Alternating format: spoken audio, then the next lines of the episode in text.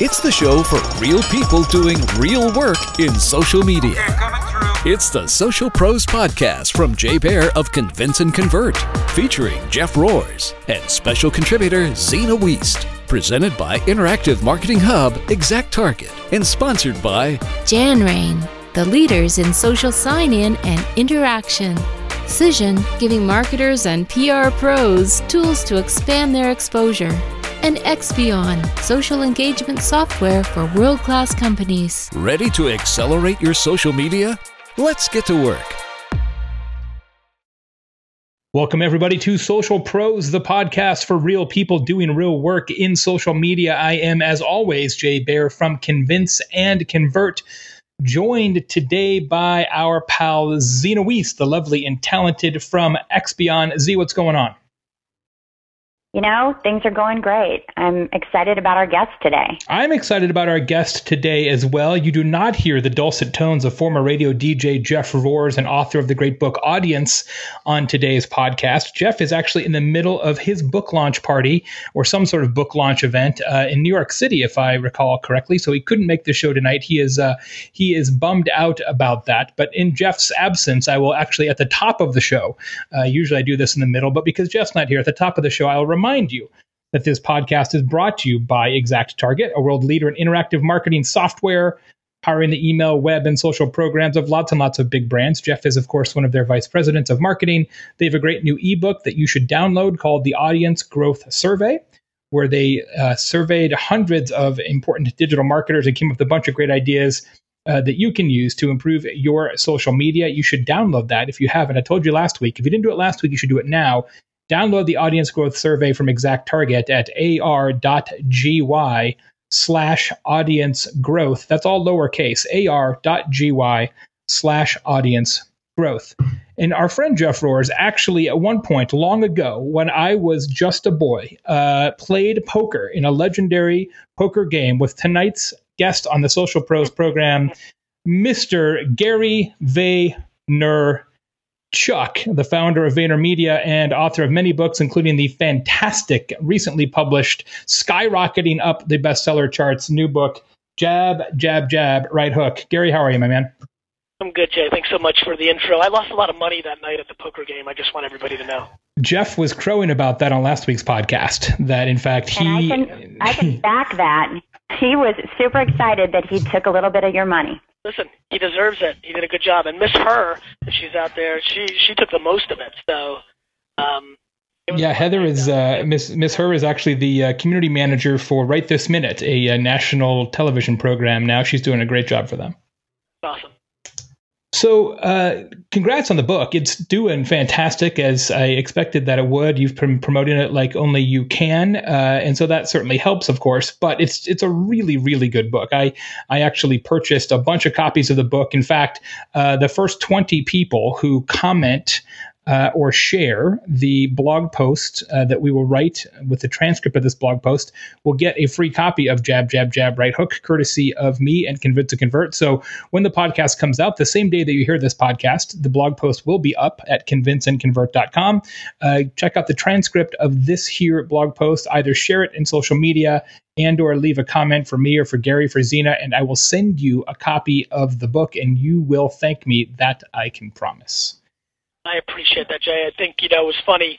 We were chatting for a few seconds before we started the show, and I wish everybody had heard it. I wish it was the start of the show, which was really the tone of your voice was kind of exact. I got to tell you, this is really how I feel. The tone of your voice of how you said you liked the book was exactly what I wrote it for, which was that the best people like yourself, and I believe that to be true, and that do know my spiel, would actually get value out of it. And that meant a lot to me.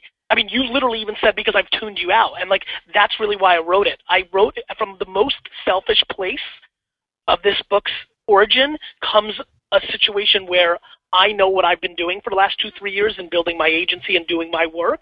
And I know how ahead of it I am. And I wanted to not, at some competitive level, remind everybody hey, I'm worth checking out. I'm worth the time and allocation. I really do know how to do actual work. It's not just the charisma and marketing efforts that I put behind this book to why it's going to why it's worthwhile. And this book, more than Thank You Economy, by far has caught the attention of the 3%, the top 3% of people that I actually have a lot of heart for myself, and that has been stunningly rewarding. Well, it's really one of the only books out there, if not the only book out there, that not only capitalizes upon the very important trend of micro content and highly visual content across a multitude of social platforms. We talk about those issues here on the show every week. But it also gives you dozens and dozens and dozens of real world examples from companies of all types and sizes and descriptions, both companies doing micro content particularly well in a particular platform and companies that tried hard but didn't execute it well. So it is extraordinarily useful as a book because it's right there. It's literally the way it's structured is side by side. Here's a good example of Instagram. Here's a less good example of Instagram. Here's a good example of a tweet with a hashtag. Here's a less good example of a tweet with a hashtag. And so as social media practitioners, I think we often fall into the trap of assuming that our audience knows what the hell we're talking about. But what's so great about this book is that there's no misunderstandings possible. You just open the book. It's like, oh, now I understand why this particular twist on it is better than this other twist on it, and I think that's why this book, even though the examples in the book, may not be the most current examples a year from now, the premise will be useful forever. I think it's the right book at the right time, and I'm really, really happy about it. I appreciate that, and you're right. I mean, it's a challenge of all these platforms changing, and thus do the examples hold weight? But the truth is, I kind of focused on making a $30, app utility. Yeah. You know something about the utility, yeah. Right? Yeah. Like something that I'm obsessed with this notion of, does somebody buy this for $30? Because I'm worried. I'm not worried about the $18 at Amazon. I'm worried about somebody going to a local bookstore and paying $30 for it. And do they go home and do they say, man, that was a very good investment? I started with that finish line of an answer when they closed the book. And that's why, listen, it's kind of funny. I always talk about hustle and hard work and all these things, and getting these accolades in the first week from people like yourself, and it means so much to me. It kind of reminds me of, like, God, hard work is just, there's no substitute. This was the hardest book I ever wrote because I went through hundreds of case studies to get to this, and it just took a crap load of time. Yeah, no doubt people think, oh, you just got to put a case study up there, but you got to find the right ones and the ones to sort of make the point in the way that you want to make it. And because of the book, the way the book is structured, where it's here's a good example and a less good example, you have to have just as many bad ones as good ones. And it's not easy. I had a huge amount of help from my VaynerMedia team of finding stuff, and we sit down, I'd start recording my thoughts, then I'm like, wait, that's not good. There was a great, here's a little scoop for your podcast. My favorite example of the book was a New England Patriots piece of content that I decided to put in there as an Easter egg for my fans that know how much I love the Jets, where they do a fairly decent job, unfortunately, but I found a really bad example on Pinterest, and then the example ended up being Aaron Hernandez's jersey. And we'll fix that in the edit, right? Yeah. Jay, I got very lucky. I mean, we pulled it with just weeks to go, the timing of books. And if it would have made it, that would have looked very crass and low class, low blow by me. And I'm very thankful that didn't happen. Oh, but it was stuff like that, right? Or I would critique it and just didn't feel good. You'd put 15, 20 minutes into your thought about this piece of content. I recorded my thoughts for the book. And then, I'd be done. I'd be like, you know what? That didn't feel right. Screw it. I don't like this. Or here's a better example of an automotive or a small business.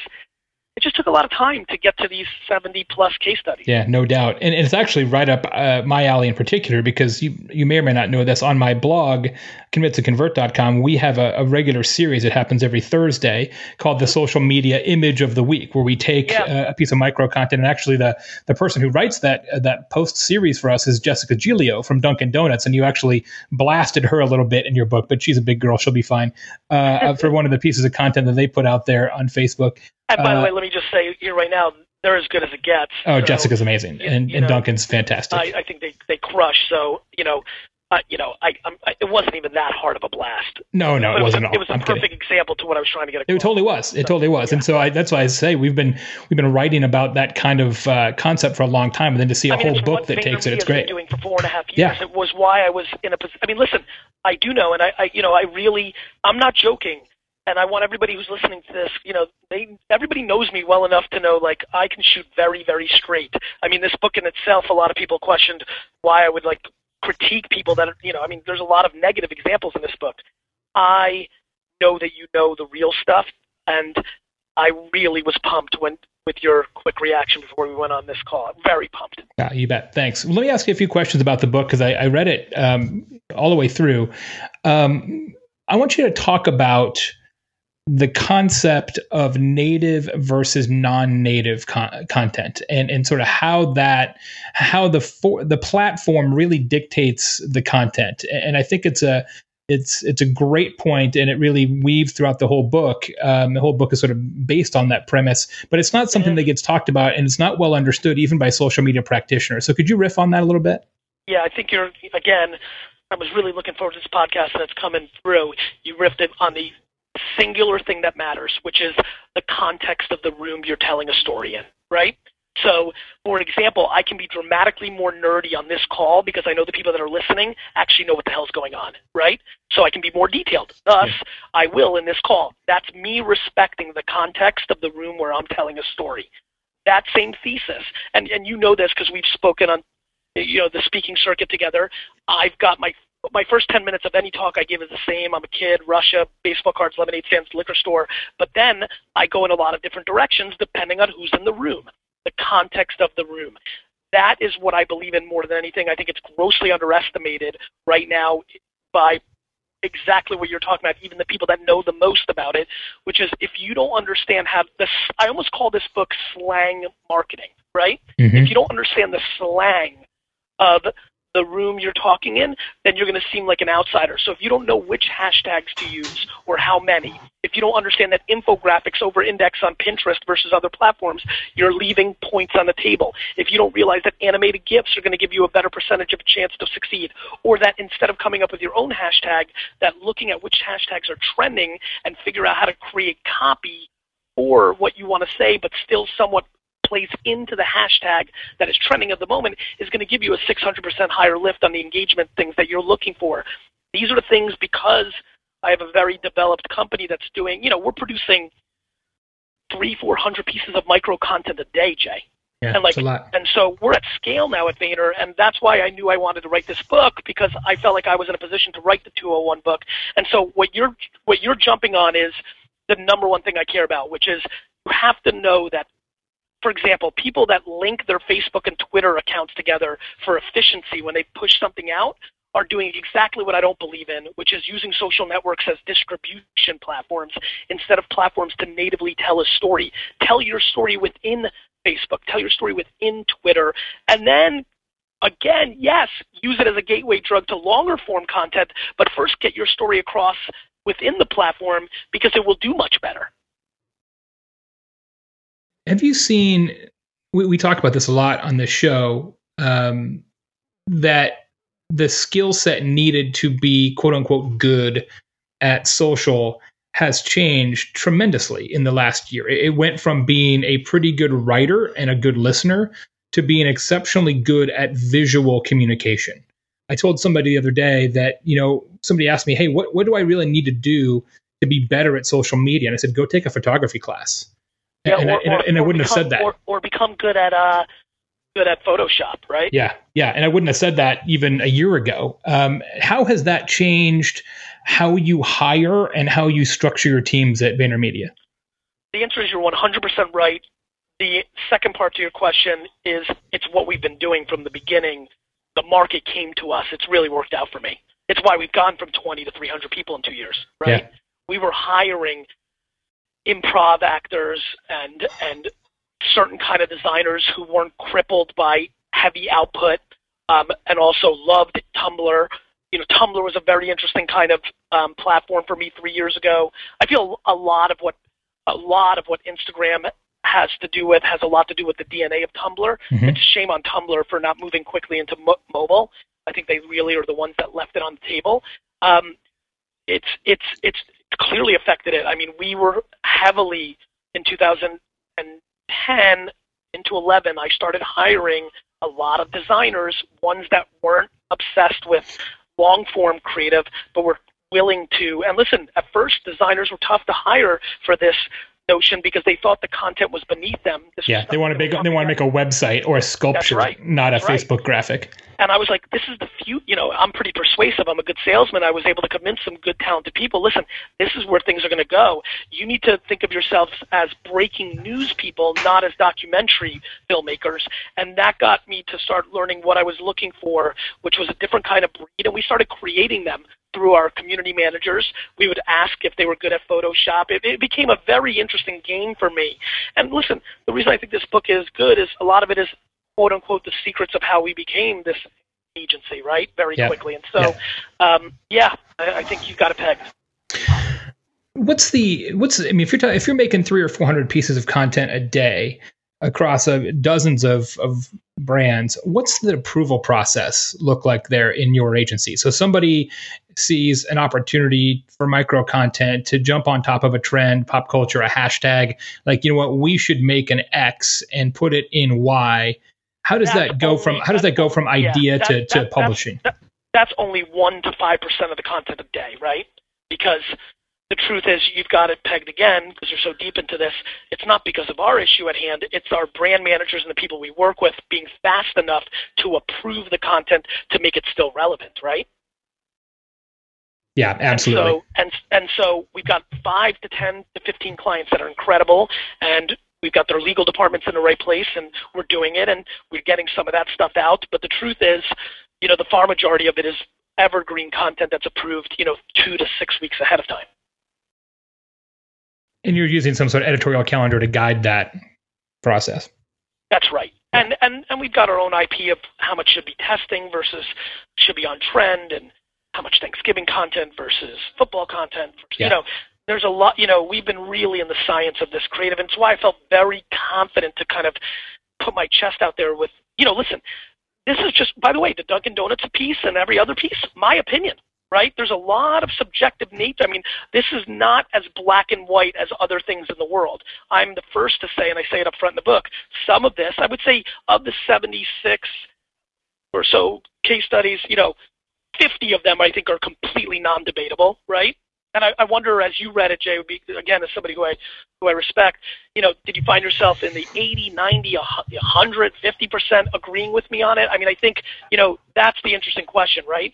A lot of this is some of this, phrase, not a lot, that wouldn't be, some of it can become.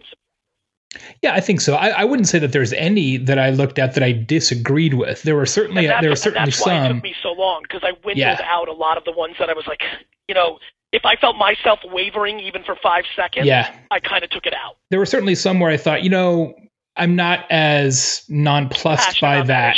And therefore maybe there's a better example. But what's cool about this, and I don't know if you probably don't have the time or the inclination to do this, but what's interesting about this book, about Jab, Jab, Jab, Right Hook, is that you could publish, this forever. Two versions of this book a year. I mean, you could do one every 6 months forever.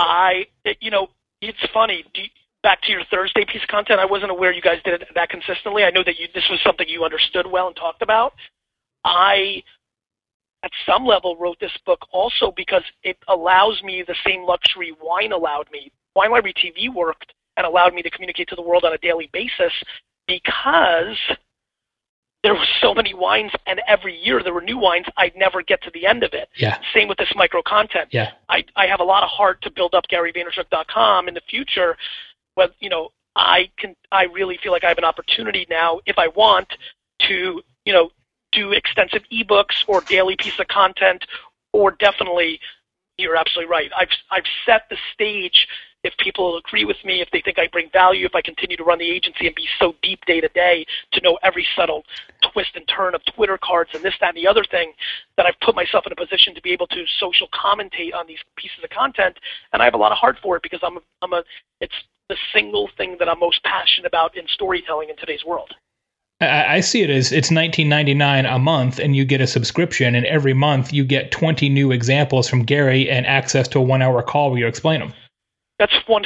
Nate, if you would have heard what Jay just said, I'm sorry to ruin the podcast for everybody. Should hear what Jay just said. I see $19.99 a month, case studies in 1 hour with me. So we've been sitting here. This is really being transparent with everybody. We've been sitting here with the notion of, and I guess maybe some people can leave comments in your blog. I'll jump into this section and talk of, I want Jab to be an evergreen book, and maybe we create a club where they buy 3 copies each month, and basically what you just said exactly happened. Yeah. So instead of the money, I just want to find ways to get people that care about this to get 3 more copies and give them to their staff or gifts. Literally exactly what we were just talking about. Yeah, it's interesting. Literally exactly to the T. It's interesting, and it's got a lot of potential to sort of take that "this will work forever" approach. Did you set out? I know, no, you didn't. You did not set out to write a book that would be evergreen. It just happened to work out that way. Yeah, you know me too well, right? Yeah. It became more obvious to me as it formulated. Here's the truth. I set out to write a book to do 2 things. One, and this is the truth. I hate to say it because it makes me feel so. It's such a simple-minded thing, but I wanted to write a book that you respected. And when I say you, I mean you, Jay, and about 400 to 700 other people, okay? That was very important to me. And then to really make sure, number 2, I'm not even selling it as a romantic thing. The first one was selfish. I wanted to come out strong and remind everybody, hey, Gary's got chops. It's not just, Gary V, right? Yep. And then number 2, I wanted to make sure that everybody that read it got much better at social media immediately after it, and I'm seeing that. Jay, somebody sent me a TwitPic yesterday. You know how when you manage a Facebook fan page, it shows you your impressions at the top, like the last 7 posts? I don't know if that's what your fan page defaults into. Yeah. Great. So he took a picture and said, Gary V, I read Jab and I implemented it, and look at this, and his most 2 current posts had 44,000 impressions, while the other 5 had 20,000. Which meant that he was getting likes, shares, comments, whatever is driving that virality. So that to me was like, da-na-na. That was just like such a moment for me. Literally, that's what I set out to write with the book. Then I realized, wait a minute, this book is very evergreen. It sets me up to want to do this if I want to do this full time. One of the concepts that you talked about in the book almost as sort of a throwaway because it's in part of your comments, but I think it's really, really important, is the potential power of sawdust, which is what you call sort of boring content at VaynerMedia. Can you talk about that a little bit and how that works? I think it's a really key theme. Nice pickup. I think that, there's always pieces of content going on when other things are going on, right? It's kind of how some of our favorite TV shows ever happened, where it's like showing you the behind the scenes. We were more interested in that than we were in the actual show, right? It's like, show me behind the curtain. And so when people are making television commercials or print, or there's just always these moments for a Vine or an animated GIF. And so we spend a lot of time with our clients, and I implore a lot of you to be thinking about, when you're doing something, is there something, for example, I literally just thought of this on the spot. I don't even know if you can, of course you can do this. I don't know how easy it is. But if somebody's making a piece of micro content in Photoshop, what if that was recorded while you were doing it and sped up to be a 45-second video, right?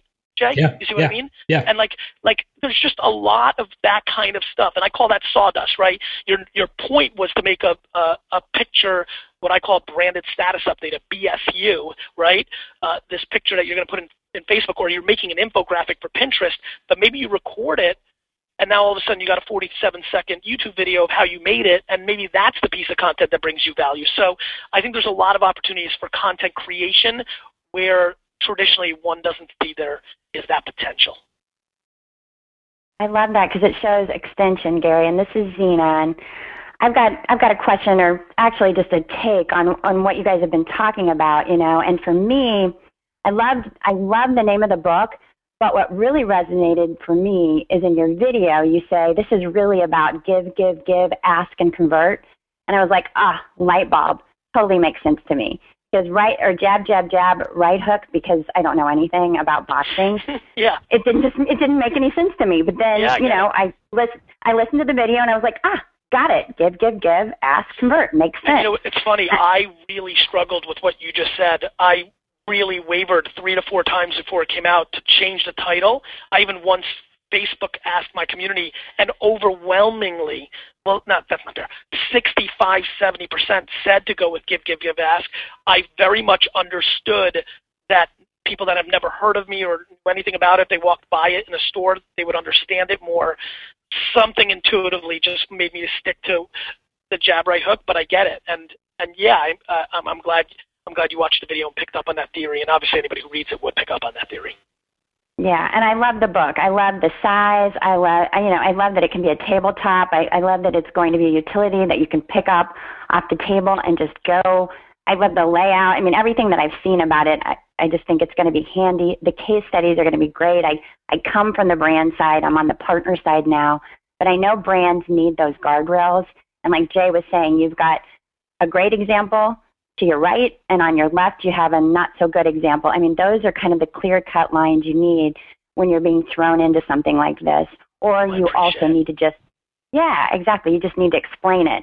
You need those. So I think those are great. But the thing I wanted to bring up is your Inc., you know, being on the cover of Inc., awesome, congratulations. Thank you. But I wanted to talk about number 25 on that know-how, like lead know-how edition. You're number 25 on that for the Inc. article was how to handle haters. And I was wondering if you could, you know, talk a little bit to our audience about that, because online, a lot of us deal with a lot of haters. Yeah. And it's really interesting, I think, of most of us, especially on the brand side. When I was at H&R Block, a lot of what we did is just kind of let them, you know, we wanted them to disappear. And I really liked your take. I appreciate that. Thanks. So, you know, it's kind of the cousin to why I cared about people caring and thinking this was good, right? So my point in that book, in that Inc. magazine article was, I do something very rare. I'm in the, as you know this, I'm in a huge minority on this issue. You know, the conventional wisdom is don't feed the trolls, right? Right. I have gone the other way in my career. As a matter of fact, I'm trying to do a better job of actually feeding my fans, not just the trolls, right? I think that that's something I'm working on. I think I was so extreme early on. I think I've mellowed out a little bit and evened out. But completely the punchline is that I said that I respect my haters. And when I sat down and wrote this book, much to what I told everybody on this podcast why I wrote it, I went and read every negative review on Crush It! And Thank You Economy on Amazon, all of them, multiple times.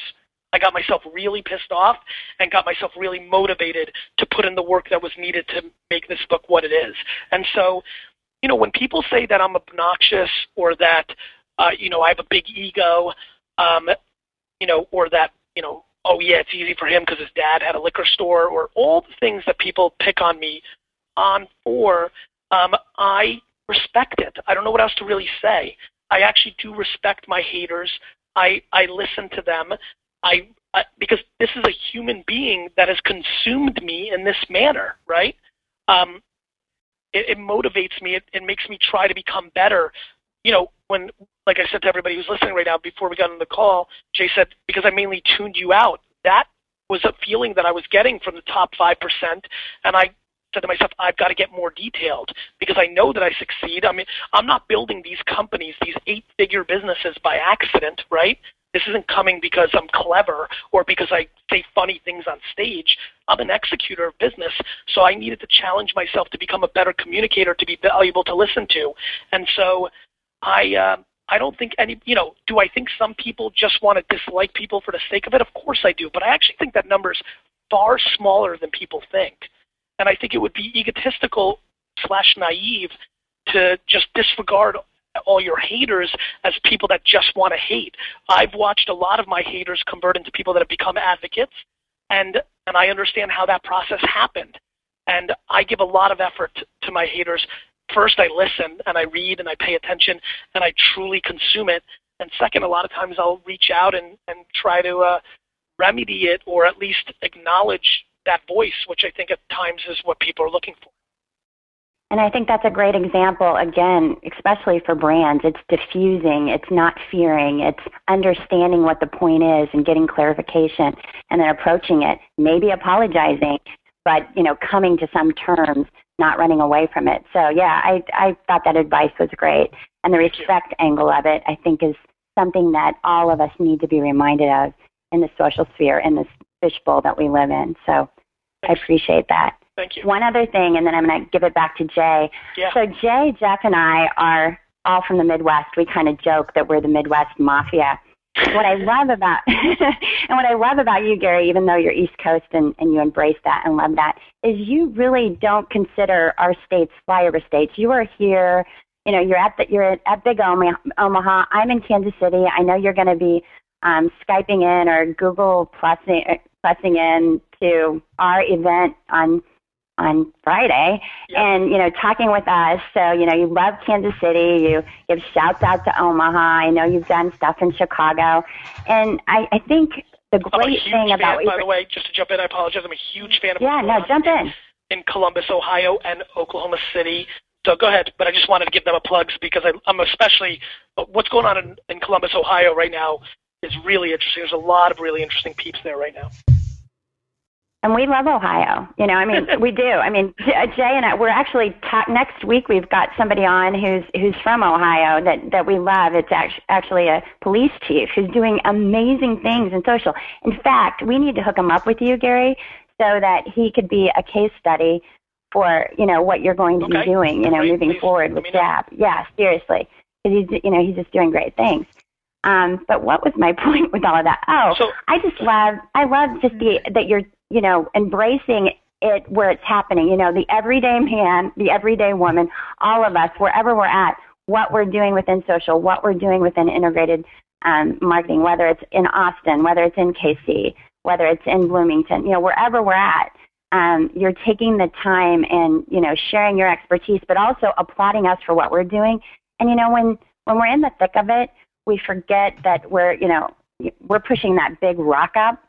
And you remind us by stepping in, you know, we're all behind it, you know, we're all doing it together. And I've heard you present, you know, you've spoken at Big Omaha, and it really helps not only the big guys, you know, like the H&R Block of the world, but also the little entrepreneurs with the 1 or 2 man shop.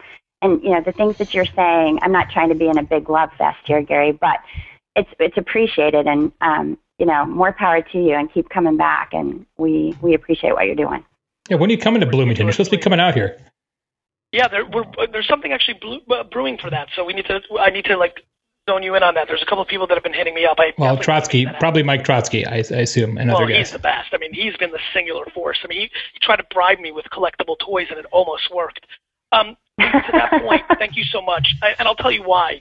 And, you know, it's super flattering, and I wish this was a live stream, because you know, you could only imagine how big my smile is, and I appreciate those kind words, mainly because it's just, this is a continuation of where I come from. Don't forget, the way I entered into this whole wacky world was by doing a wine show where I was single-handedly fighting the establishment of snobbery in the wine world. And so, you know, I'm a very undereducated guy. I'm a DNF student. I'm an immigrant. I'm short.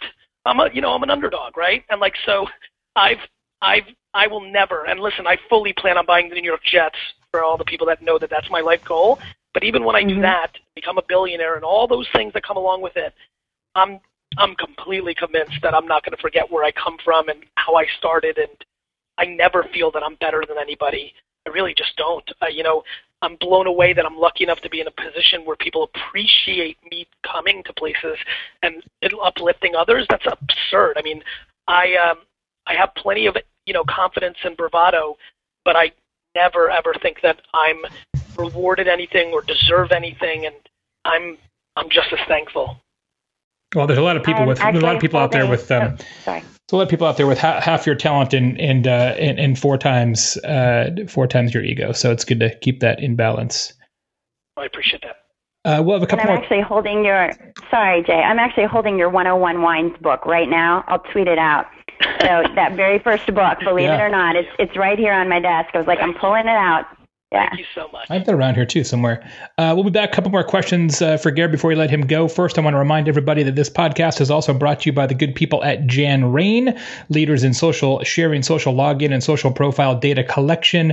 They've got a fantastic ebook that I've been telling you about that helps you collect better data on your website. Use social login to increase conversion rates, improve data accuracy. You can get that at ar.gy/better registration. That's ar.gy/better to registration, all lowercase. Also, the Social Pros podcast brought to you by XBeyond, Zena's company. If you want to take a look at a newfangled social media management system for your company going into 2014, you probably should do that pretty soon. And Zena herself might even be able to help you make a decision about your social media platform. Expion is really a leading global choice for complex brands with lots and lots of different operational moving parts. So if you have a big franchise organization or you have a company with a lot of different workplaces where you've got a lot of people who have to log into your social accounts, make sure people aren't doing the wrong things, make sure you have some sort of governance and a system and analytics and all the things that we're talking about here with micro content, you really need a platform like Expion. It is fantastic software. If you haven't seen an Expion demo recently, I suggest you make that happen here before the end of the year. Ask Zena, she'll hook it up. Just go to their website, Expion.com. Gary, let me ask you about native advertising. You didn't talk about it much in the book. What's your take at this point? Promoted posts, promoted tweets, the whole thing. Are we at the point now with the way the algorithms have been tweaked that you almost have to have some sort of paid, or is using paid a crutch for not doing micro content well?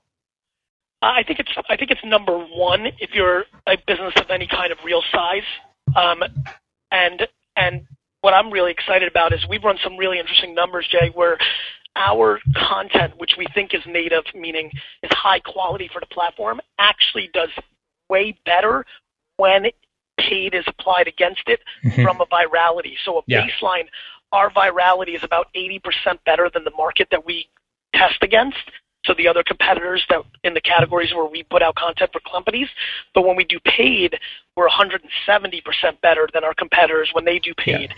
So it's interesting because the targeting has gotten so good with dark posts on Facebook that if you can make the right content and you target the right people, you get an extra boost of virality that you don't pay for, which is unlike any other ad platform in the world. So I would go with the prior to your question. On the flip side, I don't want anybody who's listening right now that is, let's say, a personal brand or one-person solopreneur or a small business. You don't have to do paid to be successful. But I do think that the paid product that social networks offer, specifically Facebook dark posts, has a lot of upside and dramatically far more interesting than pre-rolls or banner ads or other things that I think they're spending their money on.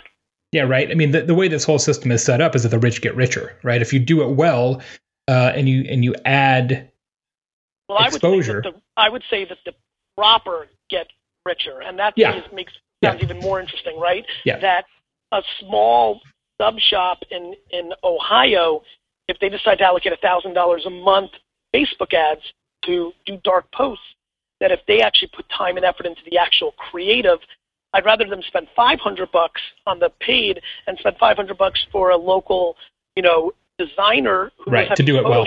Yeah. Because they'll get more impressions and awareness and conversion. You should probably explain the term dark posts for people who are on listening to the show who aren't sure what you mean. Yep. So the proper term, that's a slang term, the proper term is unpublished posts. And I went into that in the book a little bit because I got lucky that it was starting to get more mature right before it came out. But the notion is now on Facebook, you can show up in anybody's stream that you want by targeting them and targeting a certain demo. And it's a very effective ad unit. It's very effective. I mean, imagine targeting people who are Ohio State fans, who are fans of Subway shop, who live 5 miles away and work at the store that you know is the office building that you know is across the street from your Subway shop. You now can actually target that person with a piece of content that could draw them into your Subway shop. Big deal. Yeah, no question. And what Gary's talking about is actually native posts, right? So it's not the right rail ads that we've been talking about for a long time on Facebook. It's the actual things that happen within the stream. Yeah, and that's the whole game, right? Because because now for the first time ever, you're not disrupting the person from doing what they're naturally doing. They're naturally looking at the pictures in their stream, and now here you show up. No doubt. Let me ask you one other question, then we'll get to the close here. What is your take today on Google Plus? One of the things that makes you is that you're always on top of the trend, whether it's as an investor or as what you were doing for Vayner or as an author. Lots of conflicting advice, including some from me. What's your take today? Right This Minute is basically where I've been the whole time. I've really not wavered too much from this, which is they're going to force it to be important. Yeah. Yeah. They can make you use it eventually. I just can't bet against them, Jay. Yep. You know, there's a video that I'm trying to figure out where I said it, because I know I said it in a keynote, and I want to use it as like, so look, I was right, because I like those moments.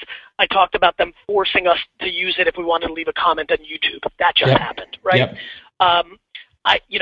Gmail, Android. I mean, these guys, self-driving cars. I mean, they could get. I feel like I'm going to be driving my car in 10 years, and I won't be able to start it unless I use my Google Plus account. Yeah. So I look at it as a social network API.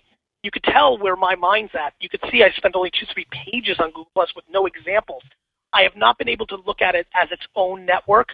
I don't understand the variable little things that happen on Google Plus that make it different than other places. I do basically not create original content for Google Plus. A lot of it is, they actually do such a good job with populating the imagery if you use a link that out of all the places, they do the best job of like making your picture look nice if you use a link from the web. So they've allowed me to be a little lazy on it, but every day it's kind of like, it's kind of like when you're sleeping, you've got one eye half open. Yep. Every day I'm waiting to wake up or get a text and hear that they did something that makes me completely feel like I've got to spend all my time on it. Yeah, I mean, they have the resources and the patience to play the long game. And eventually... But as a standalone social network, it hasn't done a whole lot, though the original nerd crowd that loved Twitter has found itself a little bit of a nice community on Google+. So I would agree with that, for sure. It reminds me of early Twitter over there. Yeah, I'm a fan. You know what I don't like about it? And this might be just on me. I haven't looked. I got to double check after this call now that made me think about it. If it's not mobile, then I can't use anything, right? I've stopped. I don't reply a lot to comments on my Facebook page anymore because it's not easy on the Facebook page mobile device. I need it to be mobily easy. I like their app a lot. I really like the Google Plus app. Yeah. Good. Their mobile app is good. It is. Good. I think they're forcing businesses. I mean, businesses have to be on there because if you're not, it's not helping your search results. Yeah, I mean, that's the killer bomb, right? Search is the play. All of our local clients, it's just like it's default. It's expected. It has to be checked off. But the engagement, it's not there. And the other thing I don't like about that is, from my standpoint of what I'm worried about me doing that, is then I'm not producing native. I mean, almost very few people are producing native content for Google+. Right. Right. What we're doing is, I'll post something that's important to me, and then I'll just go in there. And again, this is where the details come in, because they do such a better job than Facebook to make your picture look pretty. When you just put a link in there, it's the one place that can almost go against what I wrote about in this new book because the content looks really nice in there. They've done a really good job with that. Yeah, no doubt. Right. Just post the picture. Yeah. And the fact that you just put a link in there and it pulls the picture from that link. It pulls the picture from it, right. Yeah. Right. But, I mean, there's things that I didn't get into in this book that I'm testing these days, which is like what primary colors activate more engagement. I mean, this stuff gets very deep. This is just the beginning. Yeah, wait till somebody really gets dialed in with the ability to do A/B or multivariate testing inside Facebook. I'll be honest with you, we're doing it, and we're doing it. I just didn't feel like I was ready to publish it because I didn't want to guess, right? Right. But imagine you open this book, Jay, and you're reading and it talks about 7 primary colors and how they over-index or under-index in creating more shares on Facebook. You would have been like, holy crap. Yeah, I mean, it's the kind of stuff we've been doing with landing pages and email for 10 or 12 years. It's just that in social, the networks haven't been mature enough to really run those kind of experiments until recently. Correct. And there's very few companies that have 300 employees that only do creative or social networks, so I have the advantage of that, and that's what I've been applying. Yeah, no doubt. I think LinkedIn, too, which you didn't talk about a lot in the book because it's not highly visual, but those guys are playing for keeps, man. You know, over the next year, I'm super excited. It's ridiculous how much we're on the same page. LinkedIn's new pages, I think, are going to be humongous. I mean, we're at VaynerMedia taking B2B clients for the first time because we think we can drive huge results on these new LinkedIn pages. Yeah, the new nested pages where you can have brands and divisions and all that. Yeah, it's going to be, because you know what? Look, here's the reality. Facebook pages for businesses is not a great experience. There's nothing about it that's great for businesses. You mean a B2B standpoint? Yeah, or even a B2C standpoint in terms of what you, in terms of the flexibility and what you can really do. I mean, you can do a few things great as you're doing every day. Yep. There's only a few things you can do. It's kind of a one-trick pony. I think LinkedIn is saying, look, we're gonna be the social home base for brands that care about content, not necessarily micro content. And I think that's really an interesting play.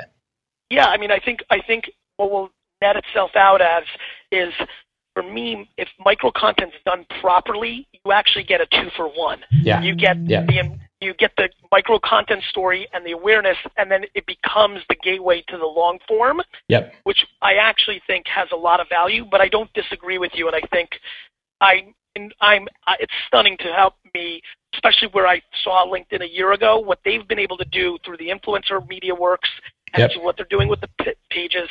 They've had a remarkable year. And I, you know, we talk all the time about Facebook buying Instagram and Snapchat turning down $3 billion and Yahoo buying Tumblr. But the thing that never gets talked about as much as it should is LinkedIn buying SlideShare, because that is going to end up being a major, major linchpin in all of this. I think you're right. And I also think that another thing that doesn't get talked about is LinkedIn's stock price. It's ridiculous. I mean, I would have shorted it when it came out. No doubt. I would have lost a fortune. I was so wrong about that. I really like the slideshow that you put together for the book, too. We'll make sure to embed that into the blog post. It was really, really well done. Yeah, I liked it. Okay, last two questions because I know you got to go. First question. Obviously, read the book would be one, but what one tip would you give people who are social professionals, social media pros, and doing social media management for brands? What one tip would you give them going forward? And this is where I get fun. This is where it's really fun, where I can give a very detailed answer, very needle to end of a needle point, because I know the audience. The number one thing I would tell everybody to do is to use trending topics, trending hashtags in writing their copy for what they have to say, what they would have said anyway, what they wanted to say at that moment, but reverse engineering, because the awareness you're able to get by accident, and very honestly, I'll say it here up front, it's not necessarily great impressions, right? Because it's not people that necessarily want to see it. But I'm looking at it right now, and let me try to see if I can pick one. Hashtag cookie chatter is trending right now. Figure out how to take that and put it into what you what you wanted to say. Maybe if I want, like right now, I'm in full right hook mode and trying to promote the book. Maybe I'm said, would say instead of eating a cookie now, hashtag cookie chatter, reading my book, or this and that. I mean, there's ways to play creatively the hashtag into your copy and still say what you wanted to say.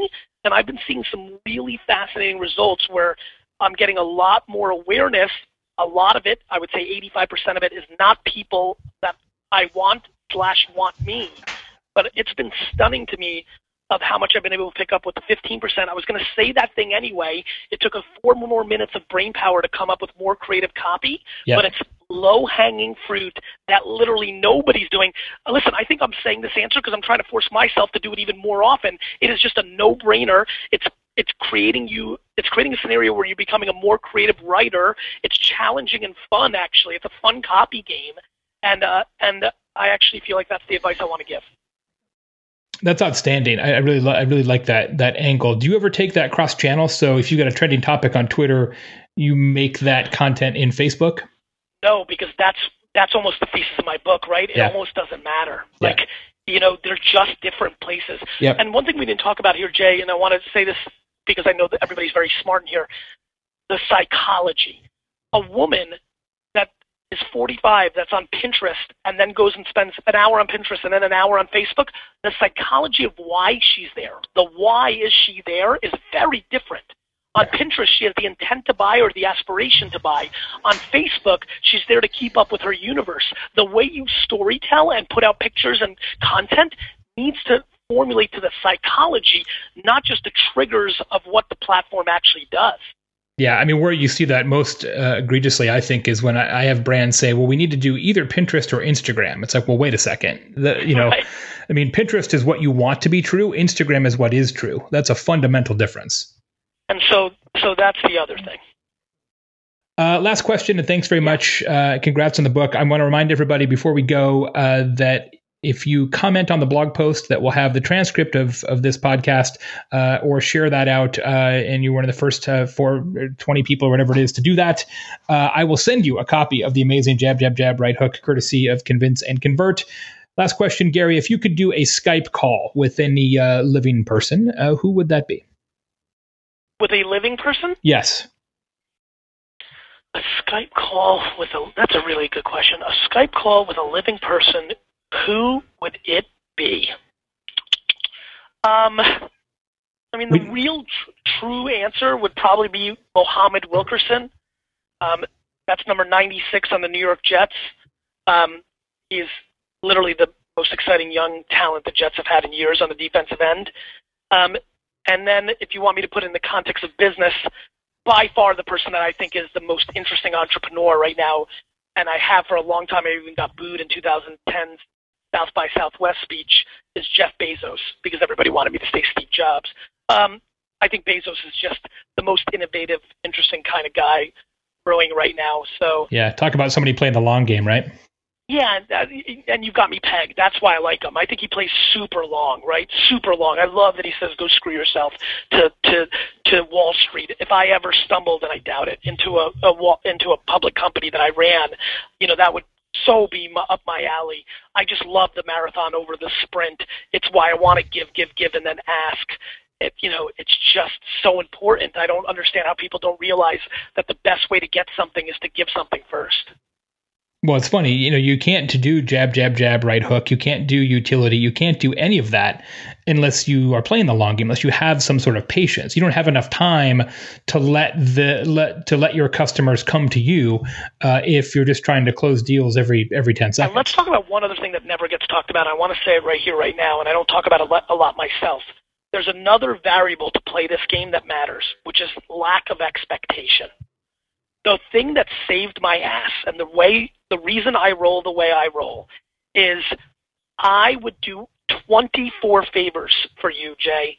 And then if I called you and said, hey, my new book's coming out, can you do something? And you said no, I would be shockingly not upset. And I think that is something that most people aren't blessed to have. I can tell you enormous amounts of my happiness in my life is predicated by my lack of expectation. The reason I'm able to play the jab, jab, jab, right hook game is because if I'm unable to land the right hook, I'm not disappointed. Yeah.